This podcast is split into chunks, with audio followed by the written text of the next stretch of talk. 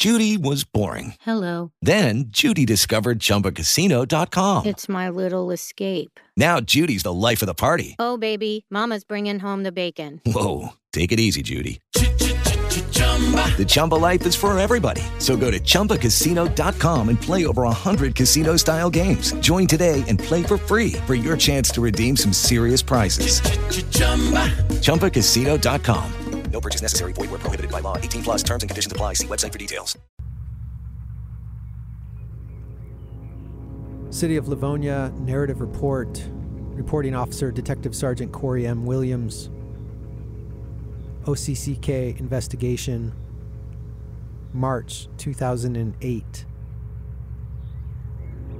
We began talking to Greg Green's brother about anything Greg might have said to him over the years, to which he stated that Greg had written a long letter while he was in prison about his life, but stated that he had thrown the letter away after Greg died in 1995. Green's brother began talking about when Greg was arrested in January of 77 for the molestations in Flint. Greg had been living with their father. Greg's brother was at the house after Greg's arrest and found a hidden room in the crawl space of the attic that Greg had built. He told us when he found it, he knew what Greg built it for and was sick to his stomach over it. We asked him to describe the room to us. He stated that the room had a hidden door that he found accidentally and stated that the people that reside in the home right now probably do not know it is there. He stated that it was a small room behind a wall in the crawl space and stated that it had paneling and carpeting in it. He went on to say that the room was big enough for Greg and a boy to stay in.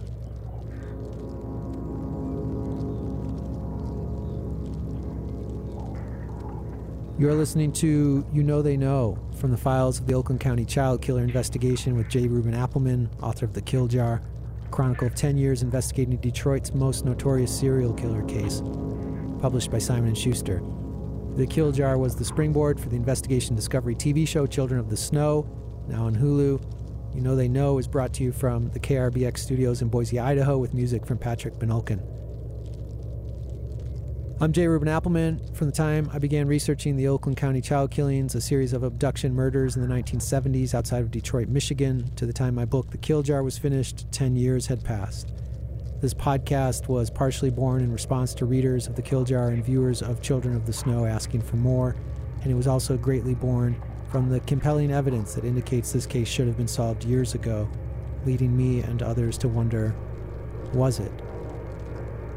Episodes often begin with a reading from the actual case files in my possession, the decades of investigative narratives and interrogation transcripts, the evidence trails and autopsy reports and polygraph results, and supplementary documents relating to the hundreds of city, county, state, and FBI investigators who have touched this allegedly unsolved case.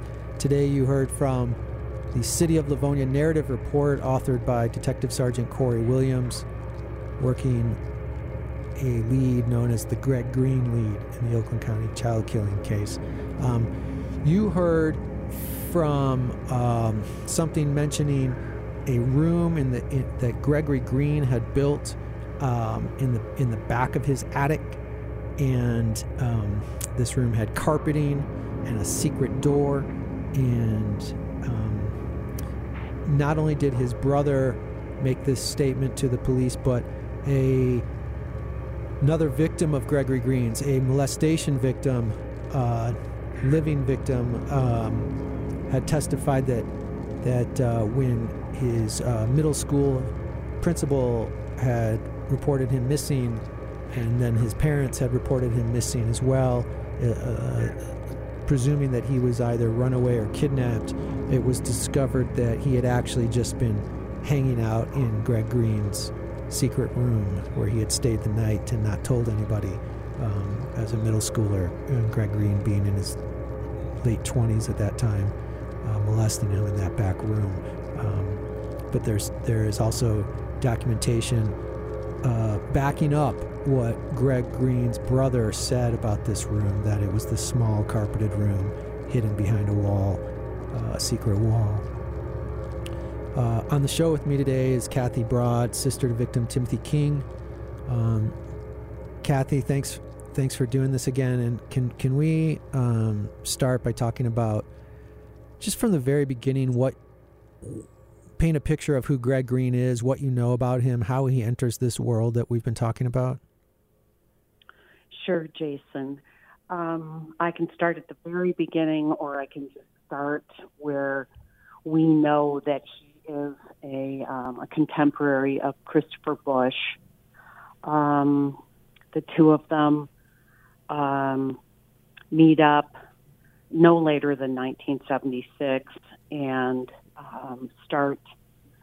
I mean, they're a team. They molest uh, boys as a team. Um, I can back up a lot, Jason, and tell you that he was born in 1950 in Detroit. Yeah, let's do that. family- Start from the beginning. Yeah. Okay. Born in, in 1950 in Detroit, and at the age of five, the family moves to Flint. Four kids. Uh, Greg Green is the third. He's got an older brother and sister, and a younger brother.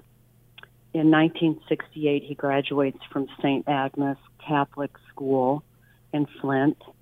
And in 1970, when he's 20, he moves to California.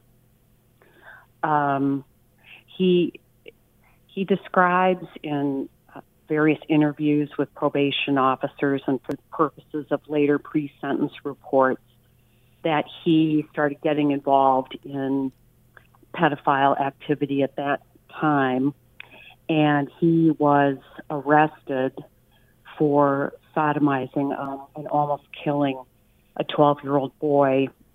And during the course of that investigation it's revealed that he's got like 50 uh, um, sexual abuse slash rape victims. And in California, he's sentenced uh, as a mentally mentally disordered sex offender was the term, and he was uh, placed in an inpatient facility, Patton State Hospital in California, where he spent almost a year from January 24, 75 to January 7, 76. Um, his file indicates that on toward the end of January, he's placed on probation in Orange County, and there's a file notation that uh, on or about February 11th, 1976, Green was taken from the jail and placed on a plane to Michigan. So he ends up in Michigan in February of 76, just before Mark Stebbins is abducted and murdered.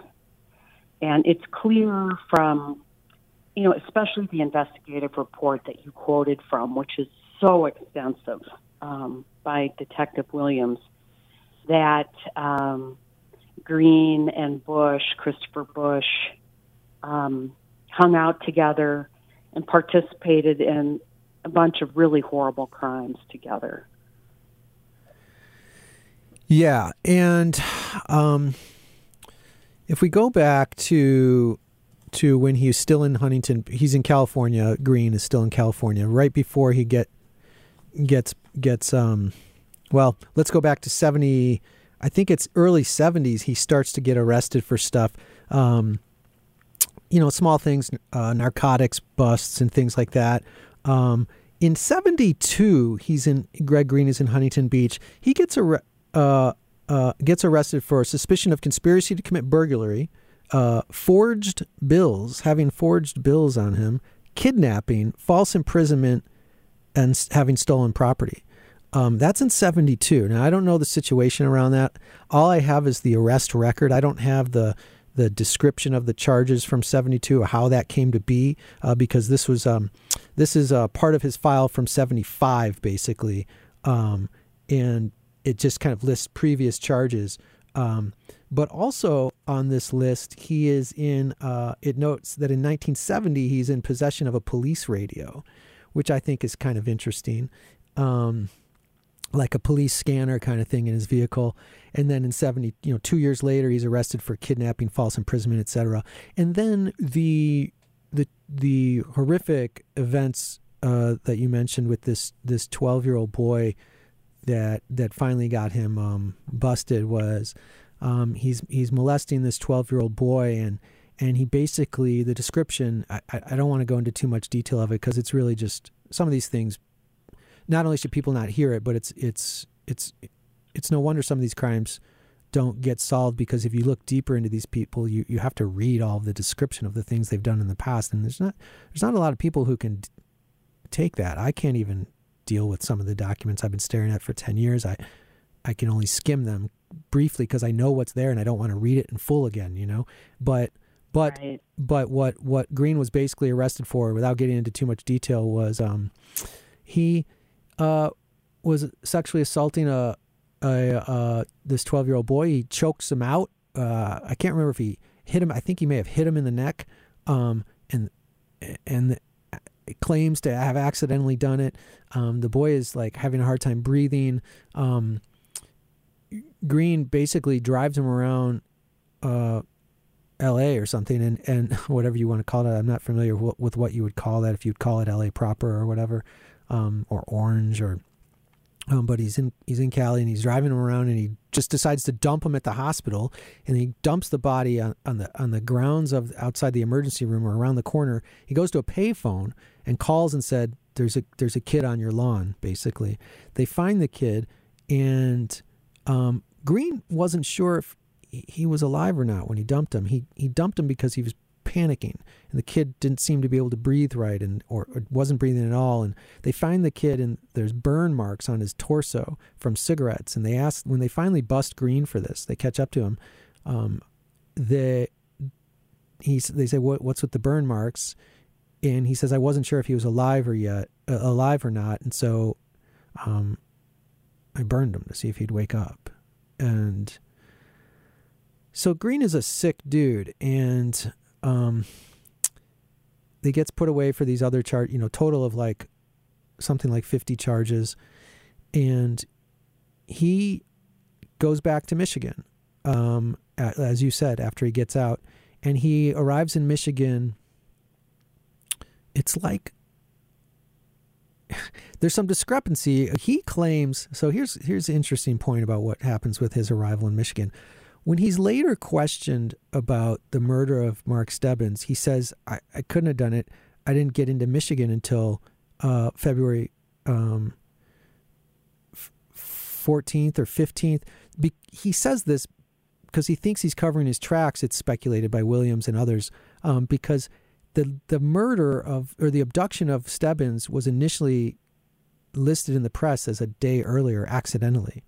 And so Right. and so Greg Green when he says, "Well, I wasn't even there then." Um, he picks a date that he says he came back to Michigan at and it, which would have placed him there like a day later than the Stebbins abduction.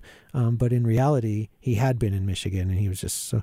I say that to clarify anybody who's got anybody who's walking around for anybody who's walking around with this kind of information, thinking he wasn't there at the time or whatever. So Greg Green is definitely in Michigan. Um, he's a compatriot, a contemporary of of Chris Busch, and they meet up, um, and they start molesting molesting kids. Is that where we left off? Yes. And Busch tried to pull the same thing, but he had The same thing with in, with dates. with the date. Uh-huh. Yeah. And he had arrived from Europe. And his parents, he said, picked him up in Flint, and then they drove to Oakland County. And that's one of the reasons why Larry Wasser said that he kind of remembered the Busch file because, as he recalled, it was someone who had just returned from Europe. And Larry So Wasser, we met. Larry Wasser, we mentioned in a previous episode, was the uh, polygrapher who was basically held to the f- flames to to to say to repeat what he had said in private to somebody else that that Christopher Busch was basically because of his experience as the polygrapher in the in the in the Busch legal team uh, was had, had confessed to doing doing one of these murders. Right. And someone who was a near victim of, of Green in California reached out to me um, couple, you know, a while back and said that Green had molested some of his boyhood friends in Fountain Valley, California, in 73 or 74. Uh, he says, I would have been one of his victims if not for my mom, who refused Greg's request to allow me to go out with him for pizza and movies the night he assaulted and molested Jimmy and left him for dead outside a hospital in Huntington Beach. Wow. Greg, yeah, Greg was doing landscaping work for his mother, and also during this time period, he was, of course, a little league coach. And this this man goes on to say, we the scuttlebutt at the time was that Green had gotten 20 years, and then in reality he had gotten just under 365 days at a state hospital. Wow. So he was supposed to get 20 years.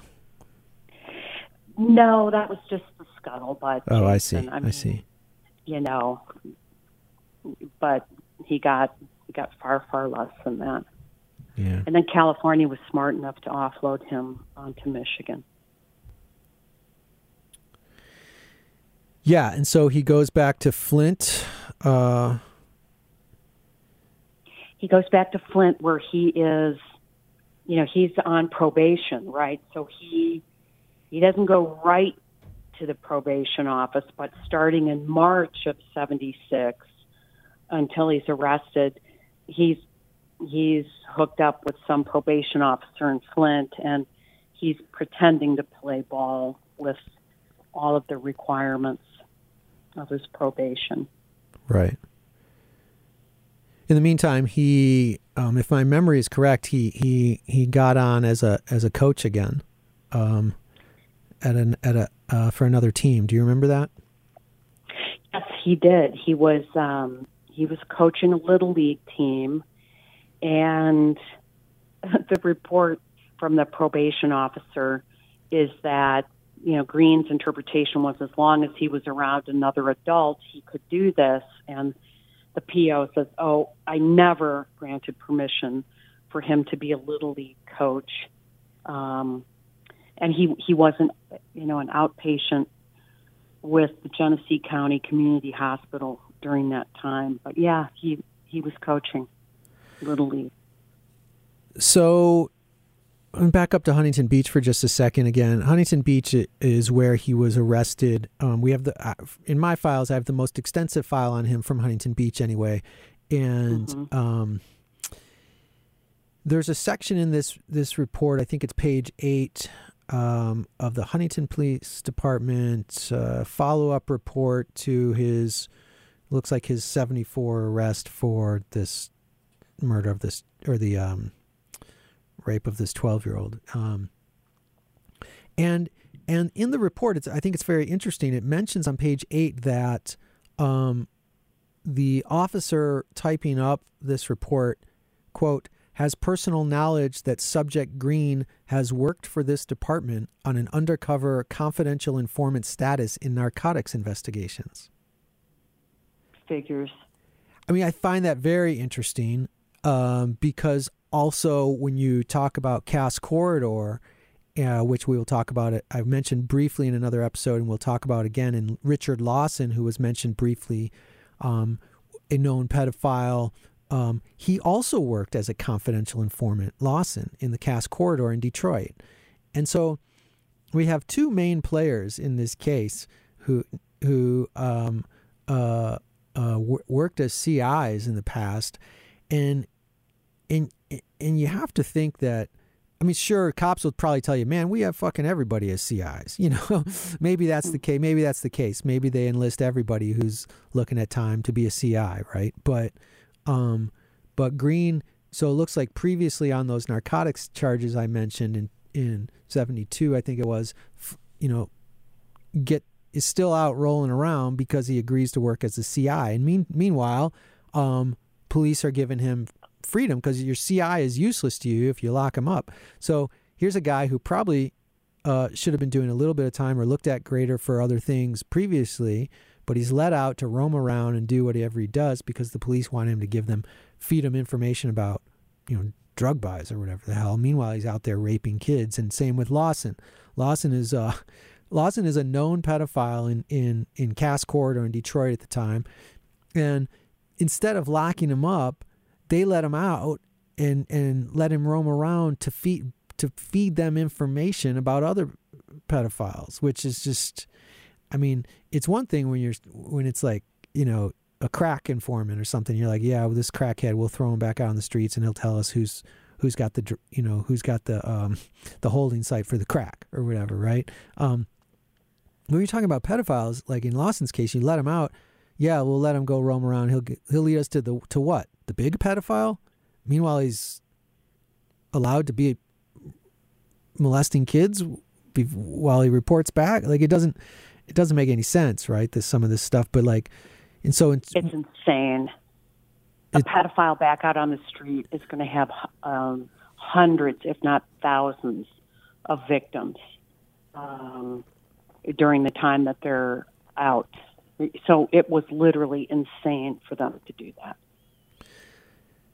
And so Green has grant, has been granted the same status in Huntington. While meanwhile he's he's and during this time he's accumulating what would later become 50 charges of CSC, um, criminal sexual conduct, and or whatever they called it in uh, Huntington at the time. Um, but but he comes to Michigan, um, and there is um, I think we'll talk we'll talk in a, in a, in a minute about this this this um the vehicle he was driving around for a little bit but i want to actually so remind me if i forget but let's let's talk for a second about this this um so-called secret room in in the back of green's attic. Now we know that um among the evidence pulled from the bodies uh if my memory is right i don't have my notes on that right in front of me but all four victims showed carpet fibers. Um if not at least three i believe am i is it all four My recollection, Jason, is that it's fibers found on the socks of Jill and on Tim um, matched. matched each Um, other those fibers are matched yeah. to one another okay Right.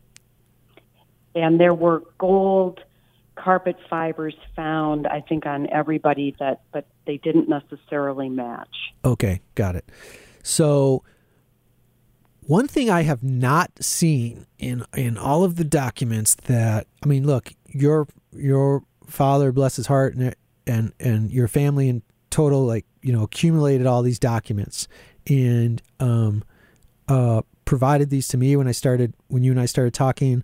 Um, I don't I don't believe I got all of them at first. I had to go back later and get more, et cetera, et cetera. And but over time, um, I think I have all of the di- documents that you have. I've looked through your files, um, and they they align with everything I have. And the, and your files are based on primarily on on this one massive FOIA dump um, that your your your father paid like eleven grand for. Um, and um, in all of those documents, in the, and these include the documents related to Christopher Busch. These are primarily made up of, excuse me, documents related to Christopher Busch, Gregory Green, um, their victim and and ride along, uh, Vince Gunnels, um, uh, Lamborgine, Ted Lamborgine, who was who was uh, uh, becomes very active when thinking about this case. We'll talk about him. I have episode on him coming up. Uh, uh, Loss, Richard Lawson as well. Um, other suspects. Um, but lots and lots and lots and lots on Greg Green and Christopher Busch. And I have not seen in any of these documents um, a rep- a narrative report or any kind of even penciled note, and, and, and we have a lot of those too, that says we're going to go look at that room, that the police are going to go look at that room uh, in Greg Green's attic and, and tear it to tear it to hell for DNA and such. I haven't seen anything like that. I in fact, all I see is in, in two different occasions or three different occasions, I see no, notions of this rep- of this room. I see, um, I see uh, one of the one of the, I see the the report I read from, and I see the report from the uh, allegedly kidnapped or runaway boy who who was later found to have just been spending the night with Greg Green, um, and then I see in a a narrative report from, uh, or I'm sorry, a like an interrogation transcript um, with Williams and somebody else where they mention this room as well, and um, that's it. We see mentions of the room. We don't see any follow up reports from the police. We don't see like even when we like like I read from um, the affidavit for a search warrant. Uh, there's there's that's a search warrant for Christopher Busch's old residence. Um, there's no, not that I have seen, affidavit for a search warrant of Gregory Green's um, place where we know that he built a separate s- special room where he could hide out with children. And and also we we do know from uh, many many documents and news reportings and such that the police were looking for somebody who had access to special places basically where these kids could be held and nobody could find them. And because it was like it was um, they thought it was like very difficult to have like for instance Jill Robinson um, uh, or Kristine Mihelich or well any any of the four kept for any amount of time basically without anybody knowing. Now Greg Green is not um, you know he has come out forthright and said he's a homosexual so he's not sexually motivated by or interested in, in young girls, at least if you believe him. Uh, well, he's also um, stated that he's a pedophile. Right. Yeah. Which is not which is not uh, necessarily have anything to do with uh, sexual attraction. Often, like to right. a certain to a certain he's, sex. He's attracted to minors, and right. when he's discussing this with, you know, when he's talking to being interrogated and such, he describes, you know, this attraction he has for boys between the ages. His ideal boy he describes would be 11. But yeah, he's very open about that with with investigators. So I have not seen any of these documents, any documents related to a search warrant for Green's old property. Do you know of anything? Am I wrong? No, you're not, Jason. In that very massive investigative report uh, that Detective Sergeant Williams put together that was submitted to us under FOIA. This is not Corey Williams telling me this stuff. This in investigative narrative. I'm sorry, you, you broke up for just a second. You said this is not Corey Williams telling me this is in the narrative. Is that what you're saying? This is in his very extensive narrative that was um, provided in the FOIA documents. Um, so he, so in that, around the point where you were reading from, Jason, Detective Williams does mention, you know, we are going to need to go search Green, the, you know, the house in Flint, house where he was living when he was arrested, where this secret room is, and the Busch cottage up at Ess Lake. But there is nothing in the file that that was ever done. On April 14th, 2008, Detective Williams' entry is that he took photos of Greg Green's old house in Flint today. Um, this is the house that Green's brother told us had a secret hidden room in the crawl space that their brother Greg built and used to keep and molest boys in. Um, but soon after, soon after Detective Williams was poking around up at Ess Lake, um, that cottage, you know, home up there, what who there have been subsequent owners, was basically demolished for a remodel. So I don't know why they never went into, never took care of business before that happened. But I don't see anything either that says they went into that Flint house. Yeah, which is especially disturbing because, look, we're going to get into talking about the vehicles that may have been used in the abductions um, at some point in a in a future episode. But without confusing listeners too much, I, I, I just remind people that um, originally the the first vehicle they were really spreading around that they were looking for was a blue Gremlin, which is a blue hatchback car, and this had a white hockey stripe up the side. Okay, and it's especially disturbing that we find no documentation of a search of Gregory Green's secret room where he was known to molest at least one young boy in, um, uh, that he specially built in his attic and had carpet in it. Um, we see no, it's especially disturbing to see no mention of, of a search of that place because, um, as we know, Greg Green and, and Christopher Busch were one of the one of the original uh, tips called in as as possible, you know, possibly related to these crimes. All of, all of the, the the history of these men points to them being certainly at, at the very least very viable people to sort of look at. We've already did whole whole episode on Christopher Busch. Um, and there's all kinds of reasons to believe that Christopher Busch was involved. There's also all kinds of reasons to believe that Green was involved in in addition to all these other circumstantial things, um, like uh, molesting other kids, admitting to the police that he had fantasies of, t- of kidnapping and tying up kids. Green and Busch both had had stated things like that.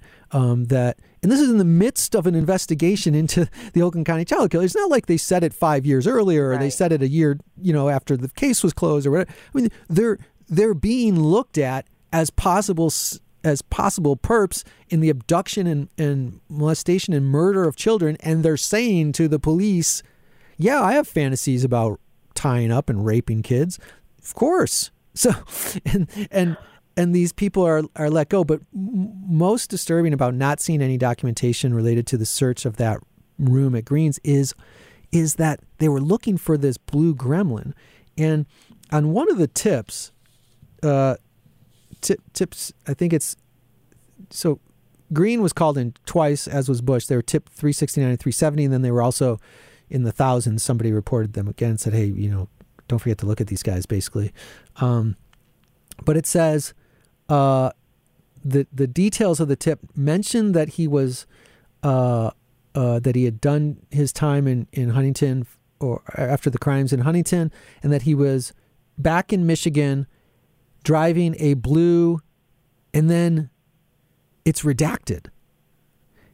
it says, it says, uh, uh, CSC first degree. I'm, I'm cutting into where you don't need to hear all of it, but it's arrested for 50 counts CSC first degree, put him in a mental institution for a short time, and released him. He then came back to Michigan, drove blue.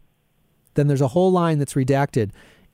But you can see it wasn't like somebody forgot to finish it because you can see the tops of a few letters in that line. It's clearly been whited out um, before being copied and sent out. So drove blue. Okay. Well, this isn't the only time that we know that he was driving a blue he was basically driving a blue Vega, which is the twin to the to the to the Gremlin that they allegedly look, looked for. And Christopher Busch owned a blue Vega, and a lot of people say, including myself, that I don't. I th- I think that this blue Gremlin, this blue Vega, whatever you want to call it, is not the the end of the road for figuring out uh, what the perp was driving because multiple we know that multiple cars were used, but I certainly think that it's very possible that that this blue gremlin they were looking for was one of many cars. And I'll tell you why. Because Gregory Green was not only just sort of known uh, to drive it from you know witnessing, oh yeah, he drove that car or something like that. Um, even though it was Busch's vehicle, uh, we have we have the interrogation transcript um, I think it's between Kenneth Bowman and I mean it's also redacted, but yeah, this is Bowman, uh, who I don't like to mention too much because the poor guy was a, a molestation victim, um, and now he's and I think he's no longer living. I think he's deceased now. Do you do you know when that would have happened? Um, I think like in the last year or two, Jason. I don't even think he's alive. Well, that that's very sad to me. Um, to find it that is. out right now, I want to. I'll look into that more as well because that's. I mean, what he was put through by Busch and Green, that would shorten anybody's lifespan. Yeah, he would have been right now um, in his 60s, right? Right. Yeah. Wow. Early 60s. Wow. Well, let me read from this for a second, and then and then I'll I'll try to follow up on that. Maybe maybe uh, it's hard to process right now. So Cor- uh, because there's so much I have to say about him. He's he was basically one of the prime living, uh, uh, a living victim of Busch and Green, who had come forth and said so much to the police that to have to have him not not uh, living right now is troubling. Uh, for, for Who described himself, you know, reading through the redactions, Jason, who described himself when first interviewed by Williams as a um, co-conspirator yeah in because this crime. Yeah, Yeah, yeah. He he felt now to be fair, he felt like he was a co-conspirator because he was around and did nothing. Um, well, because if what he was saying was true, he was forced to have oral sex with my brother while he was still alive. Yeah, I was going to read from a little bit of this. I don't know how much you have the stomach for, so I'm going to kind of skim around. But Corey Williams is interrogating, or, or not interrogating, taking a statement from Bowman, and um, he says he saw a picture of who he believes is your brother tied up, and that it was this picture was shown to him. He says, um, "I in Busch's vehicle. In, yeah, in Busch's vehicle. Well, here's what here's what they actually say. Um, Williams, do you know which boy it was out of these two boys? This boy was blah, blah, there's some redaction stuff.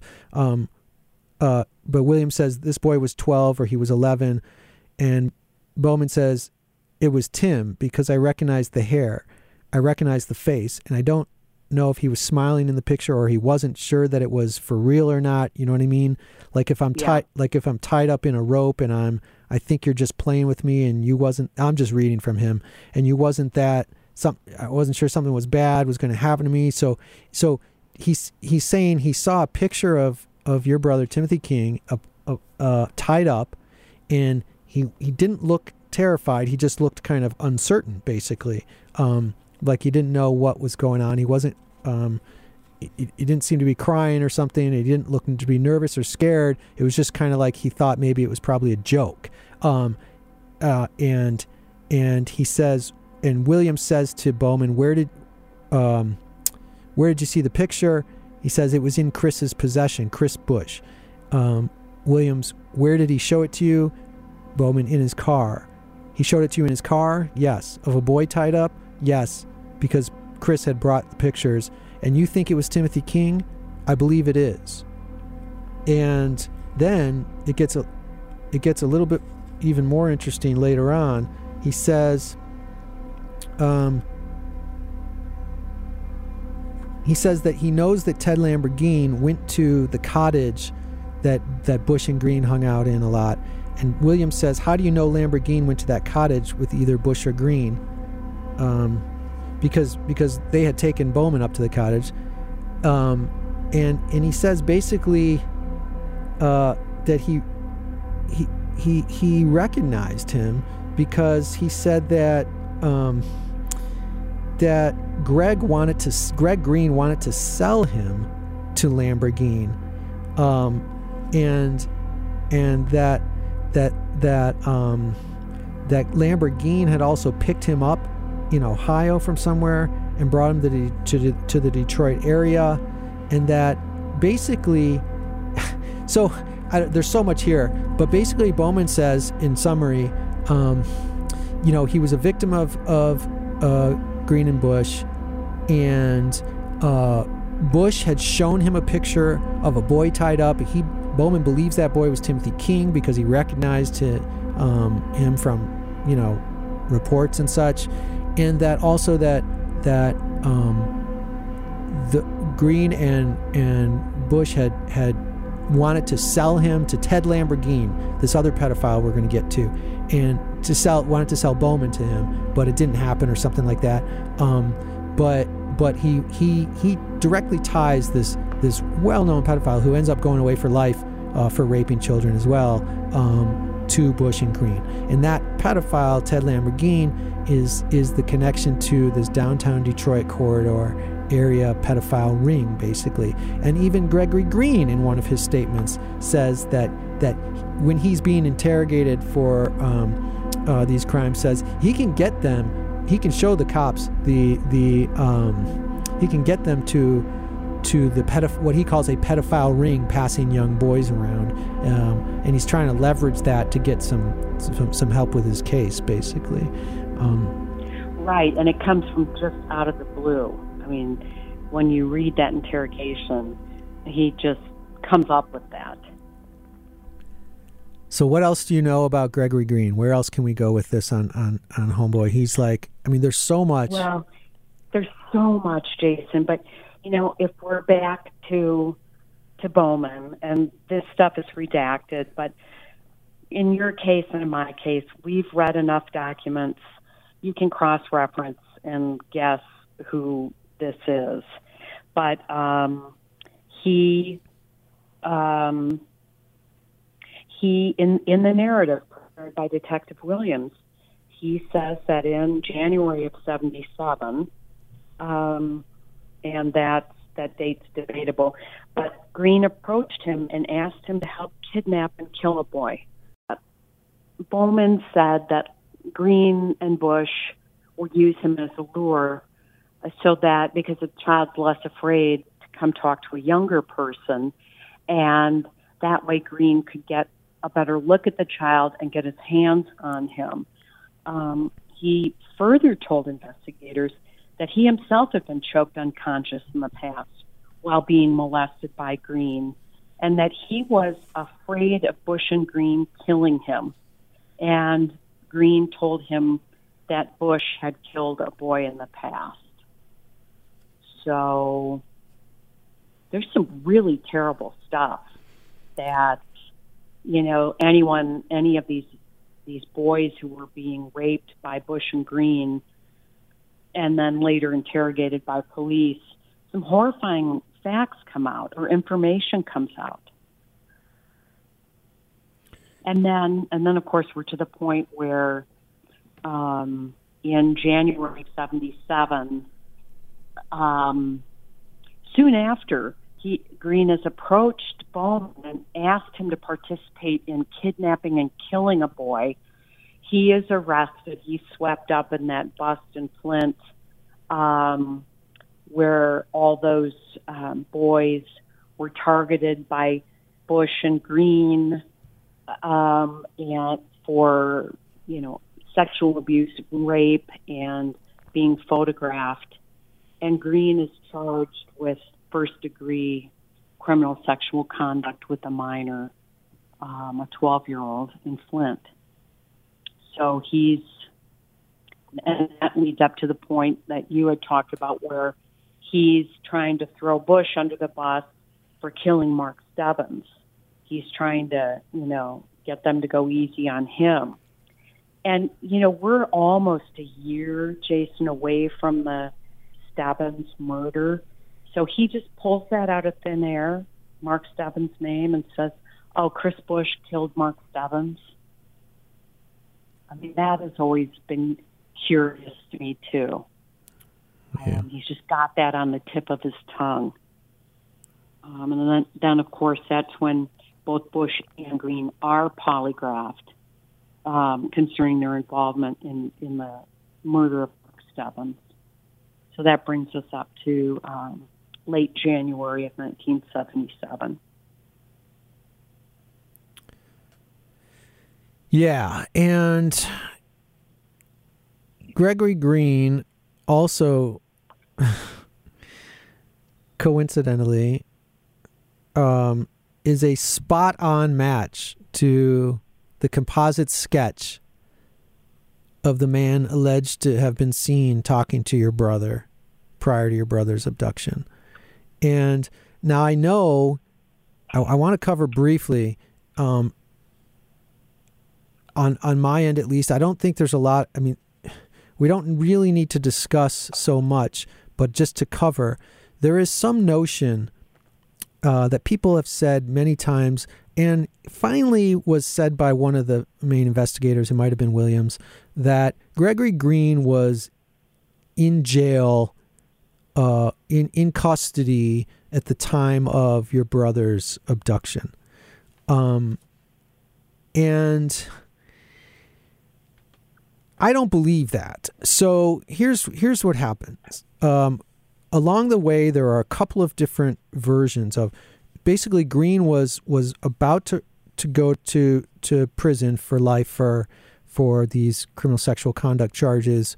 Um, his you know his court cases were already underway, et cetera, and uh, there were two different versions. One of where he was around the time of your brother's abduction.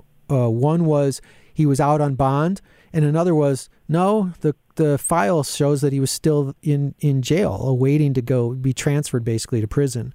Um, and uh, but there was confusion about this. The way there was confusion about uh, other documents too. The way where you can go back to the medical examiner stuff, where it's like one thing says this, one thing says that, and you're like, what what the fuck's going on here?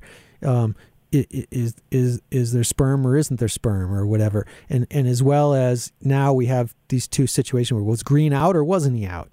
Um, and people say well no here's a document that says he this they they don't have him as being out. And then it's followed up on later by corey williams i think it was who says no green was definitely in custody uh, at the time of tim king's abduction. But, that's debatable jason um, even based on Corey's own notes. He he has ultimately, I believe, come to that conclusion. But when you look at the um, investigative narrative that he put together, um, he says um, that today it was determined, he says this on October 14th of 08, today it was determined that Green was possibly out on bond at the time of King's abduction. Uh, Gary Gray was re- reviewing some old notes today from Task Force Detective Doan from Southfield PD and observed where Doan had written the following statement. Green was sent to Jackson Prison on June 17, 77, out on bond till then. Right. And so, so, I, so a lot of what happens is they say he was sent to uh, prison and, the, and then they think, oh, he was in prison. But yeah, he just had to report to prison basically at that time. Well, it's you know then you back up and look at what um, what this woman who worked at the Genesee County Jail told Corey in March of 08. Um, I'm sure you've seen that that record, which is um, the jail index card for Greg Green. It's all handwritten and typed, and the note the note says um, two three seventy seven, two charges for CSC one.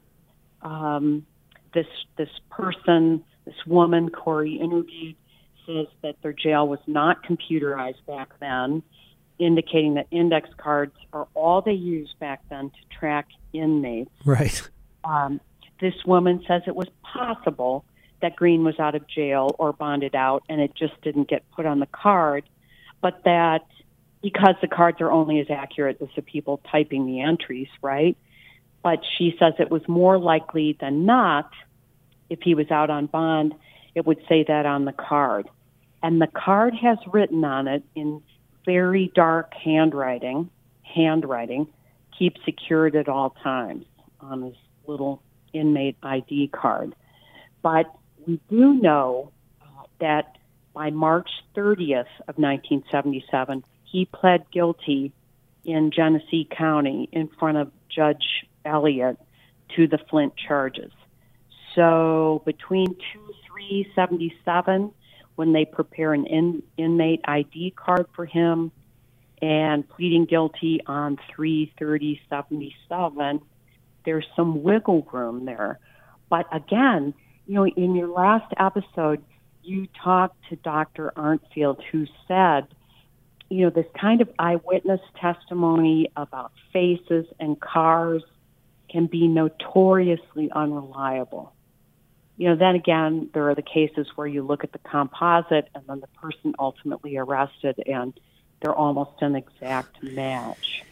Yeah. So, I mean, what to back up just for a second, um, we we to reiterate anyway, we know then now that that um, Williams came, quote came to the conclusion or quote it was determined that quote you know like the, these are not uh, these are people making educated guesses or assumptions based on uh, protocol and things like that. Um, Right. But this is not somebody who can verify that Green was locked up. Now, I, I now I I've spent a lot of time saying that. Um, and by the way, I have two different notations from Doan. So Lauren Doan, who you mentioned, um, had said Green out on bond until then. It wasn't. I see a narrative. I have a narrative report that's actually typed up and blah blah blah. I also have Doan's original handwritten note himself to uh, in in from his case files. So saying Green was out on bond.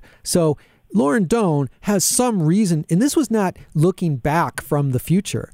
Th- this is a note Doran wrote at the time of the the active situation at, the, at that time. So you know who would who would know better? Uh, cops looking back forty years, or the guy who was the cop right then who wrote a note, Green's out on fucking bond. So I mean, I I have a hard time believing Lauren Doan at that time would would would have got it wrong, gotten it wrong. But that said, I I also, you know, you mentioned about eyewitness testimony about faces and cars and all that, and Arntfield and stuff. You're absolutely right. Um, I, however, this is the this is if we are going to latch on to the idea of a blue gremlin and this composite of a guy that they were looking for after your brother, um, which I think it, it- the only reason not to is is because um, that that was that was all people were looking at. We know, and we're going to talk. I'm going to talk to Jack Calflash, hopefully, and get him on here and stuff. We're going to talk about the multiple vehicles, the the Pontiacs and the Buicks, and all this stuff. But um, that that we that we're seeing at abduction sites um, um, and drop off sites. But we know that. So we already know there were multiple vehicles. We know there were multiple perpetrators. Uh, everybody who really digs into this believes that there were multiple people and multiple vehicles.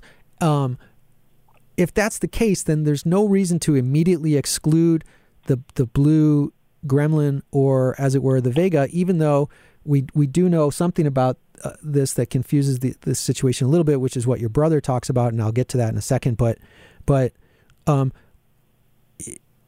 it's too much to believe with all of the evidence pointing at Busch and Green, Busch and Green, both of them. It's too much to believe that the that the in retrospect, looking back after all the research that everybody has done and everything, that the that the that the blue compact car they were looking for with the white hockey stripe up the side, which Christopher Busch owned, and the composite, which looks just like Gregory Green, are not accurate, but but they're not they don't tell the whole picture. But it isn't too much to believe that with everything pointing at Green, and he looks just like the fucking guy in the poster, and he's driving a car often that looks just like the car in the poster, it's too much to believe that that's not accurate.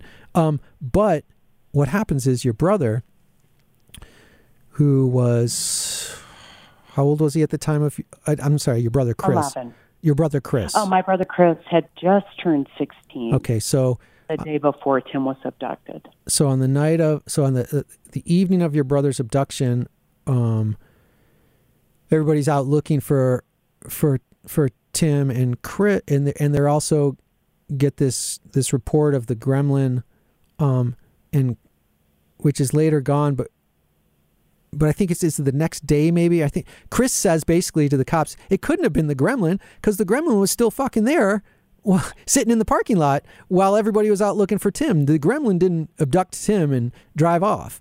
Um, and, and that's, I, I, Chris says, and Chris is a very smart guy. There's no reason he would have imagined this. He was, he's, and, and from what I know of him now, he, we always are the same we were back then. And he's a very analytical, um, he's not, you know, easily like morphed by emotion or whatever. He seems to be a very smart fellow. Um, it's not like he Yes. suddenly concocted some image of the car to make believe his brother hadn't been abducted yet or something. You know, basically what happens is your brother's abducted from the parking lot of a of this pharmacy. An eyewitness says she saw your brother talking to a man um, standing next to this blue car. Describes the man, describes the car. The police are out looking for the for that car your brother Chris says it it that car was still sitting there the the night the night of. So I don't know how that could be the car. Um, but and we've later find out that that that car is ascribed to somebody who claims she was having an affair and she left her car there or something, um, or he had left the car anyway. But the point is, this. So for a while, people start to think, like myself included, like, oh, well, then this this blue car is just bullshit. This if if it was there the night and they didn't they didn't look into the car and you know it just is I don't know it's it's confusing, but but when you start to think about the idea that there are multiple cars being used, that there are multiple, when you open the door to this is not a lone serial killer, this is a team of people abducting, molesting, event, somebody eventually killing these kids. You start to look at the idea that multiple people are collaborating to keep this fucking secret. Multiple cars include the Gremlin, which is basically the Vega. I mean, we're talking about this this this um, uh, testimony that Bowman gave that he was driving around, that he was in this blue car with these two child molesters, and he was shown a picture of Timothy King, and and he was asked to be a lure at times for other molestations, and and he's driving around in a car with a guy who looks like the picture and driving the car that was in the picture. Like it's too much to believe that this is not. What I'm getting at is that you look at all of this, and regardless of whether or not it's 100% accurate or whatever, I mean, it's too much to think that the cops didn't swoop in on these fucking guys and just and make the case because the case can be made easily that Greg Green and Christopher Busch were involved in these murder in these abductions and murders. The cases there's so much evidence pointing at them, and but for some reason they the cops haven't just said that. They haven't just said, and they haven't said, they haven't said, I mean, it's been 40 years at this point. They haven't said, hey, look, by the way, uh, one of our main suspects uh, had a secret room where he molested children and probably could have kept children for four to 19 days, just like in the child killings. And he also drove a car that looked like the car in the poster, and he looked he himself looked like the guy in the poster. He also admitted to fantasies of kidnapping and killing kids, and he also rode around with somebody who he claimed kidnapped and murdered Mark Stebbins. And oh, by the way, you know, I mean, it's insane that we. Well, that, it it is insane, Jason, and even at, if you look at the narrative report, which just covers Busch and Green and ends just before you know they comply with FOIA request, there's more evidence. They they interview Greg Green's cellmate, who had been his cellmate in prison for three years before Green died in 95. And this man is um, interviewed. He told us that Green told him he got away with killing four kids in the past. And at this point, the man was visibly upset. His eyes were watering and he was breathing heavily. Um, when asked what does he remember about exactly what Green told him, he said they were watching TV and talking about molesting kids in the past when Green told him about getting away with killing the kids. Um, he stated that Green told him he knew the police were looking for those kids while they were missing and in, in his possession, and that Green told him he had had the kids for a few days. Now, the term Oakland County child killer didn't mean anything to him, but the name Chris Busch did. Um, so as as late as this report, then it just it just ends, Jason. I mean, with everything, like if we put this whole narrative report online and people read it, and then the, it's just never there's even with Detective Williams' report, it never gets wrapped up. It's just hanging out there. Like when was this lead, this Busch and Green lead, when the hell was it extinguished? When did they reach a point where they would say, "Oh, you know, eh, God, I we're wrong. They just weren't involved." No, they just move on to Sloan and this hair that belongs to, you know, the unnamed, unknown suspect, but they never wrap this up if if you like we're talking about this now jason and all this stuff but if all this shit was online and somebody sat there and read it it would be like what do you mean busch and green were not involved yeah other people might have been involved but they never wrapped this shit up Yeah, like so many other things, like the Vince Gunnels. You know, there's a there's a DNA match to Vince Gunnels, um, who we know is rolling around with Chris Busch and Greg Green. And when you read the narrative reports, they don't say anything about where they're going to take this information next. They just say, "We've discovered that it was a DNA match." You know, and like, okay, Right. like, okay, now what, motherfucker? Like, what? There, there's no notation about next steps or processes moving forward or how to, you know, should we, you, you know, like it, like at Mayo Clinic, should we get 19 doctors around a table and figure out what's wrong with this guy? What about getting, you know, what about sitting down at the table with with your 19 people and saying, okay, how do we solve this fucking case? There's no notation that any of this is ever happening. Yeah, none of it's happening, and there are there there are indications in the file that that Green had reached out to the Flint detective Tom Waldron, who who busted Green for for the crime he went to prison for life for, reached out to him multiple times and said, "I need to talk to you about the Oakland County child killings." And Waldron tells Williams when they talk to him um, and this is also in this investigative narrative, that, oh no, I was told I can't, I cannot go to Jackson to talk to him about this. It's a waste of time because he passed the polygraph. Jackson's the prison. No. Just to clarify, Jackson's the prison. Jackson prison. Where, where he was. um, where he was for part of the time. He um, Green though died on December 29th of 95 in prison at the age of 45, but the prison he dies in is not Jackson. So I don't know if he got moved or, or what happened there, but um, nevertheless, and you know, Green went through all of the stuff these kind of guys go through, filing court documents in 86 and 87, challenging his conviction, a writ for habeas corpus, and you know, none of it successful. But he, you know, he's really pissed off, and his brother says this uh, upon being interviewed that he that he was always frustrated with the fact that he told police back in 77 that Chris Busch was involved with killing those kids and the police never believed him. So, you know, but he's he's locked away for life on the CSC and you know, that's a pretty convenient place for him to be. He's if if he wants to talk, nobody's going to listen. Yeah, and I and I've said for a long time, and I and I think there's some agreement um, that if you really talk to Gregory Green uh, at that time, it it's going to lead back to Christopher Busch. Absolutely. And there's a, re- a, a lot of there's many reasons not to want this to lead back to Christopher Busch if you're the PD at that time. Right.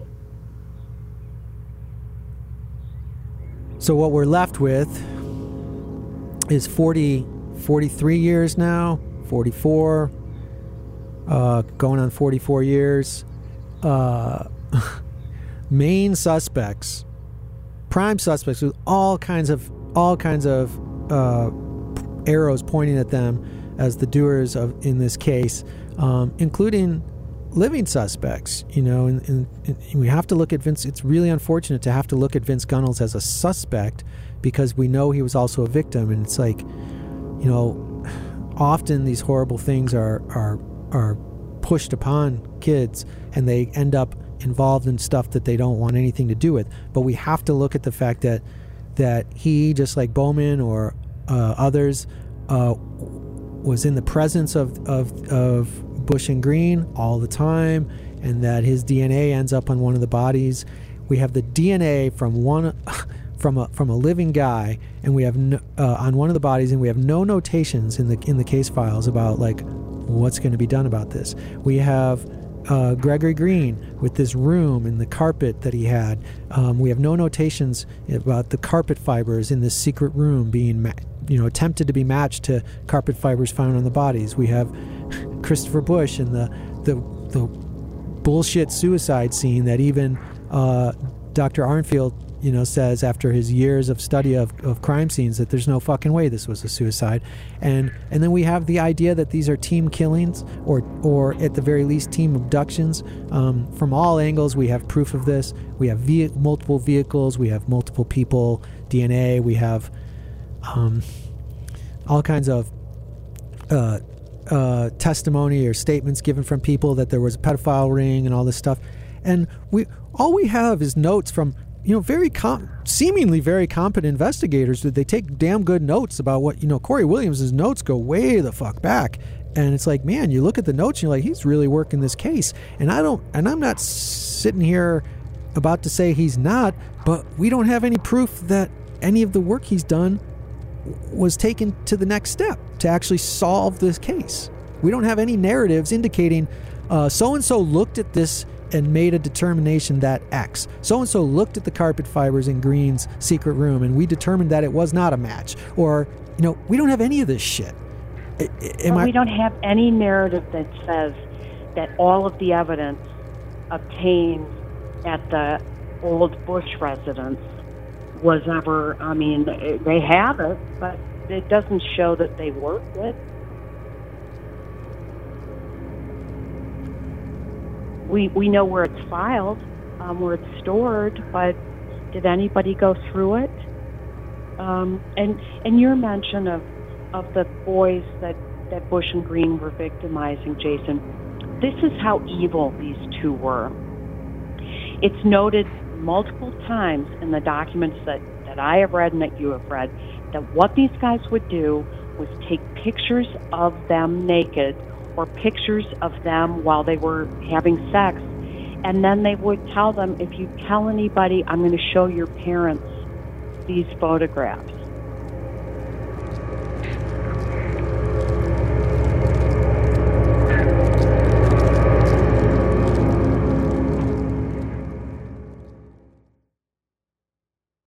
Lucky Land Casino asking people what's the weirdest place you've gotten lucky? Lucky? In line at the deli, I guess? Aha, in my dentist's office. More than once, actually. Do I have to say? Yes, you do. In the car before my kids' PTA meeting. Really? Yes. Excuse me, what's the weirdest place you've gotten lucky? I never win and tell. Well, there you have it. You can get lucky anywhere playing at LuckyLandSlots.com. Play for free right now. Are you feeling lucky? No purchase necessary. Void where prohibited by law. 18 plus. Terms and conditions apply. See website for details.